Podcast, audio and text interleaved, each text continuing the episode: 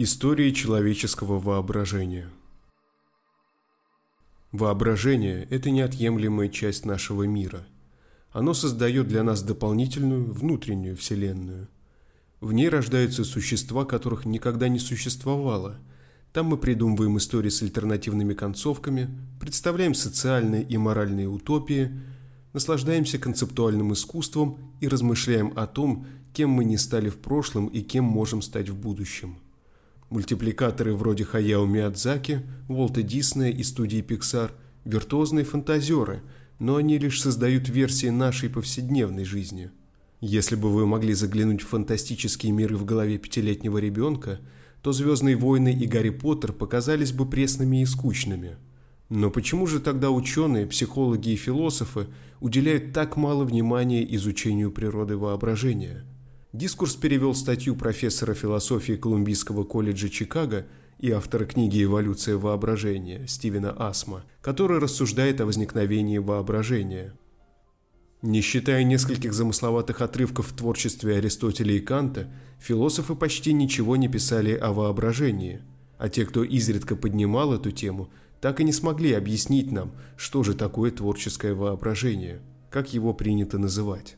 Аристотель описывал воображение как способность человека и большинства других животных воспроизводить, хранить и воссоздавать образы, которые используются для той или иной умственной деятельности. Даже наш сон подпитывается плодами нашего воображения. Иммануил Кант в свою очередь говорил о воображении как о синтезаторе чувств и понимания. Хотя между идеями Аристотеля и Канта много различий – Последний соглашался с тем, что воображение – это подсознательная способность, которая объединяет чувственное восприятие. Воображение – это способность, выступающая посредником между индивидуальными ощущениями и общими, универсальным пониманием того, что мы чувствуем. По мнению обоих философов, воображение является своего рода познанием или, точнее, необходимым требованием для познания – этот довольно механистический подход к воображению отражен в более поздних вычислительных и модульных теориях разума, согласно которым человеческое мышление формируется врожденными процессами. К примеру, американский философ Деннис Даттон в книге «The Art Instincts» утверждал, что пейзажная живопись так популярна, потому что пробуждает наше инстинктивное влечение к изучению местности – доставшиеся нам от предков, рассматривающих окружающее пространство с позиции возможных угроз и ресурсов. Эта точка зрения, доминирующая в современной эволюционной психологии, кажется очень далекой от художественного взгляда или даже от взгляда инженера. Ничуть не удивительно, что философы и когнитивные теоретики довольно рационально относятся к воображению, но и повседневное представление о нем не намного лучше – как и античные греки, мы по-прежнему думаем, что наши творческие способности снисходят на нас подобно музе, как своеобразная духовная одержимость или удивительное безумие, которое наполняют гениев вроде Ван Гога и Джона Леннона, но лишь едва затрагивают нас. Мы настолько романтизировали творческий процесс, что отказались от раскрытия тайны его появления в нашем сознании – мы почти отказались от веры в музу, но все еще не нашли, чем можно заменить это представление о природе творчества. Австрийский художник Эрнст Фукс описывает вдохновение как таинственную потерю себя.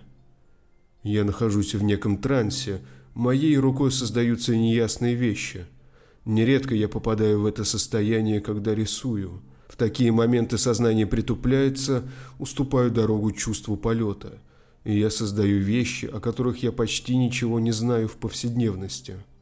Этот мистический взгляд на воображение расплывчат и неясен, но, по крайней мере, он немного описывает децентрализованное психологическое состояние творчества. Психолог Михай Чиксент-Михай отдавал ему должное, изучая потоковые состояния.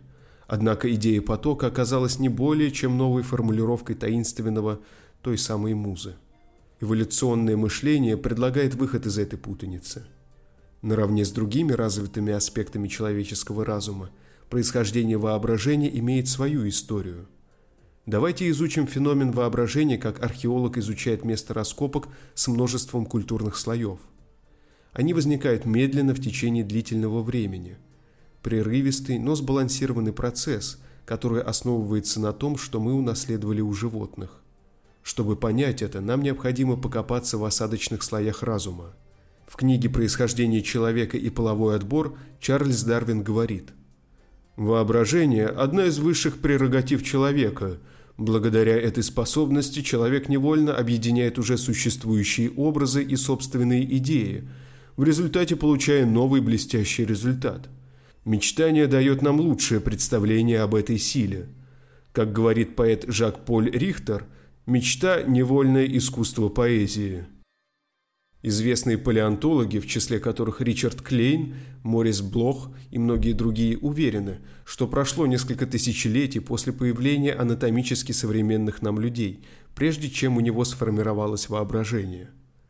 Частично эта теория отражает идею о том, что художественные способности – это своего рода эволюционный чизкейк, побочный продукт более серьезных когнитивных адаптаций, таких как язык и логика. Что более важно, она основана на относительно позднем появлении пещерного искусства в период Верхнего Палеолита, около 38 тысяч лет назад.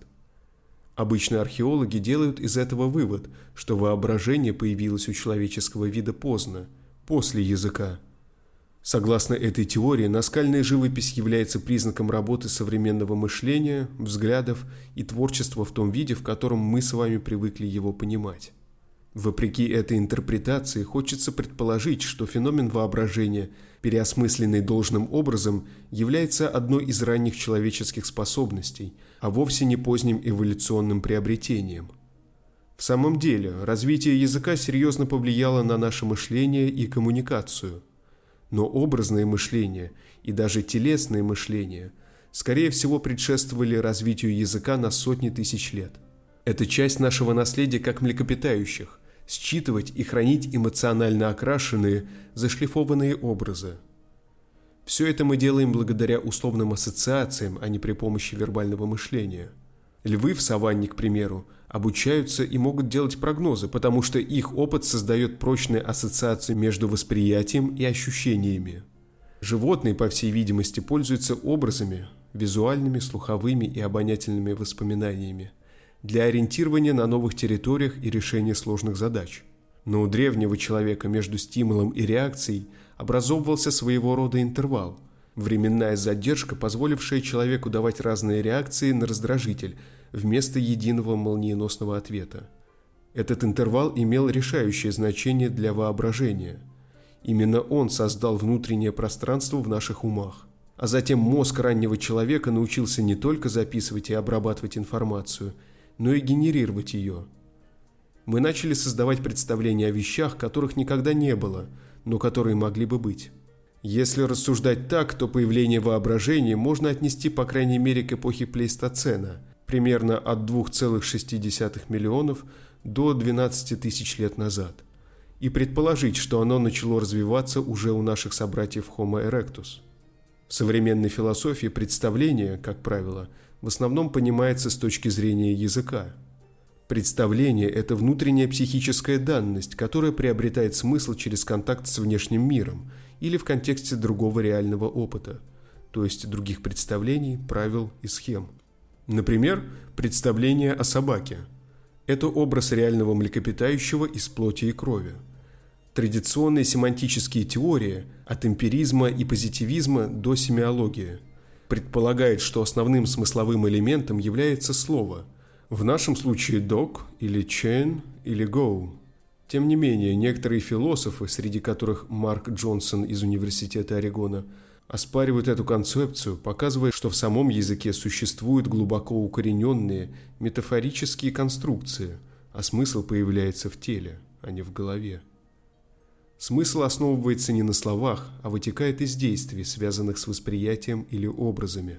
Даже когда наш мозг обрабатывает кажущиеся на первый взгляд нейтральными лексические термины, мы находим для них более глубокую систему имитации образа. Например, когда мы слышим слово «чашка», то в нашем мозгу активируются двигательные нейроны и тактильные системы, так как мы понимаем язык, имитируя в сознании то, что нам бы хотелось испытать и записанного языком – утверждает ученый-когнитивист Бенджамин Берген в своей книге «Громче слов». Когда мы слышим слово «чашка», двигательные отделы нашего мозга как будто поднимают воображаемую чашку. Это исследование серьезным образом повлияло на наше понимание работы сознания. Однако, чтобы в полной мере осознать, чем же является воображение, необходимо исследовать эволюционный период, предшествующий языку, предлингвистический, которому, вероятно, у нас все еще имеется доступ.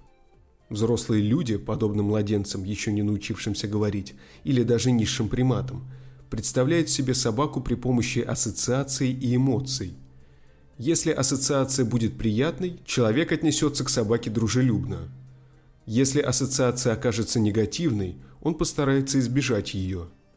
Образ собаки в нашем восприятии или памяти будет подкреплен чувствами и возможными действиями по отношению к ней – более позднее слово «собака», напротив, находится на более смягченном и абстрактном уровне восприятия, нейтрализованном эмоциональным и моторным содержанием.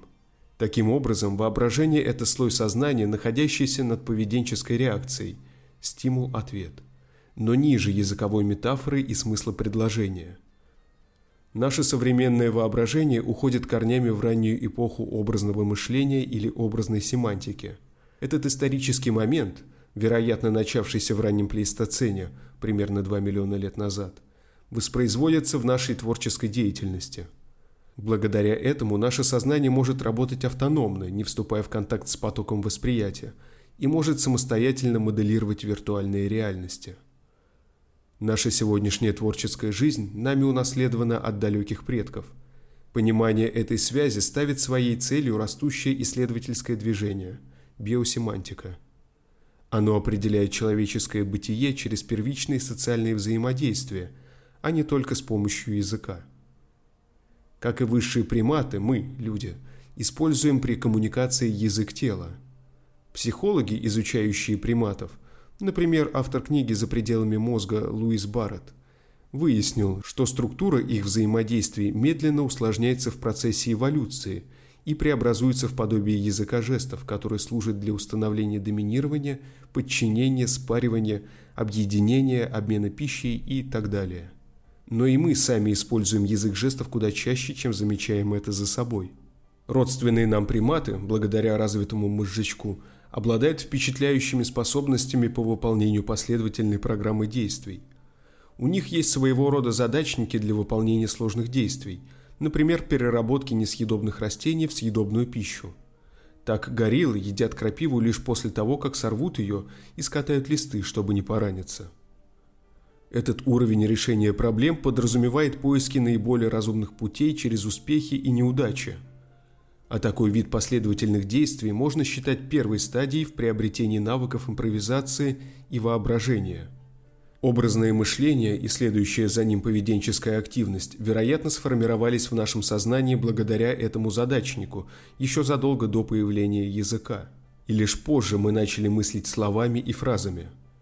Хотя развитие абстрактных символов, слов, связь между представлением, воспроизведением и непосредственно опытом начала постепенно утрачиваться, но сами слова создавали и несли в себе смысл благодаря воздействию на древние системы – например, на эмоции, у рассказчиков и слушателей. Творческие люди, музыканты, танцоры, спортсмены или инженеры напрямую обращаются к смысловому содержанию в его доязыковой форме. Иногда его называют системой актуального сознания. Это вентральный путь в мозге, который обеспечивает нас эмоциональным и полуинстинктивным решением внешних проблем. Музыкант-импровизатор или человек, действующий по интуиции – по всей видимости, использует это древнее вопросоответное знание языка тела, чтобы ориентироваться в социальной среде. Мы делаем ход и наблюдаем за реакцией, затем следующий шаг и продолжаем наблюдать. Мы уклоняемся от одного и принимаем другое. Интуитивные действия в этом случае не просто аналогия до языкового общения, а его сущность. В частности, техника вопрос-ответ – один из старейших методов импровизации, как и синхронизация музыки и наших движений, как в танце. С древних времен эмоциональная и вдохновляющая совместная активность использовалась для укрепления связи внутри социума. Поначалу люди просто пытаются согласовать свои движения в танце, чтобы попадать в такт. Затем они запоминают получившийся танец и учатся экспериментировать на основе этого опыта, переделывая его под себя – Такие методы имитации позволяют исследовать множество вариантов действий в рамках социальных и технических правил. В конечном итоге такие исследования превращаются в более автономные эксперименты, использующие мышление образами, звуками, жестами. Эмоциональный аспект такой автономной симуляции очевиден. Считается, что нашим собратьям-животным требуются химические раздражители и прямое восприятие сексуально привлекательного тела, чтобы испытать возбуждение. Но людям для этого достаточно просто вообразить желанный объект. Так что сначала наши предки имитировали поведение других людей в реальном времени, воспроизводя танцы и процесс создания орудий труда, но затем, по мере развития памяти – эта симуляция стала доступна в автономном режиме, без наглядного примера. Вычислительные теории разума, которые приравнивают наш мозг к бинарному коду поисковика Google, подходят для описания более позднего языкового мышления, но они не объясняют более раннее образное познание. Образное мышление опирается на высокоинформативные детали, эмоциональные и моторные ассоциации. Мы присваиваем образам и жестам новые смыслы – а затем используем их для обозначения каких-либо вещей. Нейробиолог Эрик Кандель рассуждает об этом в своей книге «Возраст самопознания». Возможно, способность выражать себя на языке живописи эволюционно предшествовала способности выражать себя в речи, но необходимые для творчества когнитивные процессы, когда-то являвшиеся универсальными, затем подменились универсальной способностью использовать человеческую речь. Хочется верить, что язык живописи, равно как и язык движений, все еще никуда не делся, и мы можем использовать их, когда наш рассудок успокаивается, во время импровизации и творческой деятельности. Это доказывают и случаи из медицинской практики. В 1998 году психолог Николас Хамфри из Кембриджского университета обнаружил удивительное сходство между наскальной живописью в пещере Шова и рисунками современной девочки Нади, страдающей тяжелой формой аутизма. Несмотря на то, что к шести годам Надя еще не могла говорить, ее рисунки отличались поразительной аккуратностью и выразительностью и были очень похожи на рисунки наших доисторических предков. Случай Нади усиливает уверенность в том, что живопись и рисунки могли бы предшествовать появлению языка в целом. Существует вероятность, что и Homo sapiens 40 тысяч лет назад освоили первоначально письменную, невербальную, а затем уже устную речь. Схожесть рисунков Нади и доисторических людей – это не загадка и не свидетельство внутреннего представления. Скорее, это доказывает, что человеческий разум способен на точную имитацию. А графическая имитация, ровно как и текстовое описание – просто разновидность этого навыка. Мы не можем быть слишком уверены в неподтвержденных данных, но история Нади должна хотя бы спровоцировать некоторые сомнения по поводу убеждения, что в эпоху позднего палеолита мозг человека уже был схож с современным. Если Надя настолько хорошо рисовала, не имея при этом языковых навыков, возможно и Homo sapiens 40 тысяч лет назад освоили сначала живописную, а только затем уже устную речь. Говоря точнее, Надя была так пунктуальна и точна в своих рисунках, потому что не отвлекалась на лингвистический и концептуальный контекст. Без словесного воспроизведения образов в современном сознании Надя, вероятно, была бы более восприимчивой. Надя прекрасно выражала себя и без символических инструментов и сложных высказываний. Наши предки могли иметь такое же впечатляющее невербальное мышление, возможно, благодаря воображению – Образное мышление могло развиваться по собственному эволюционному пути параллельно с языком, а могло появиться даже раньше, когда выживали те, кто изготавливал наилучшее орудие труда и наскальные украшения.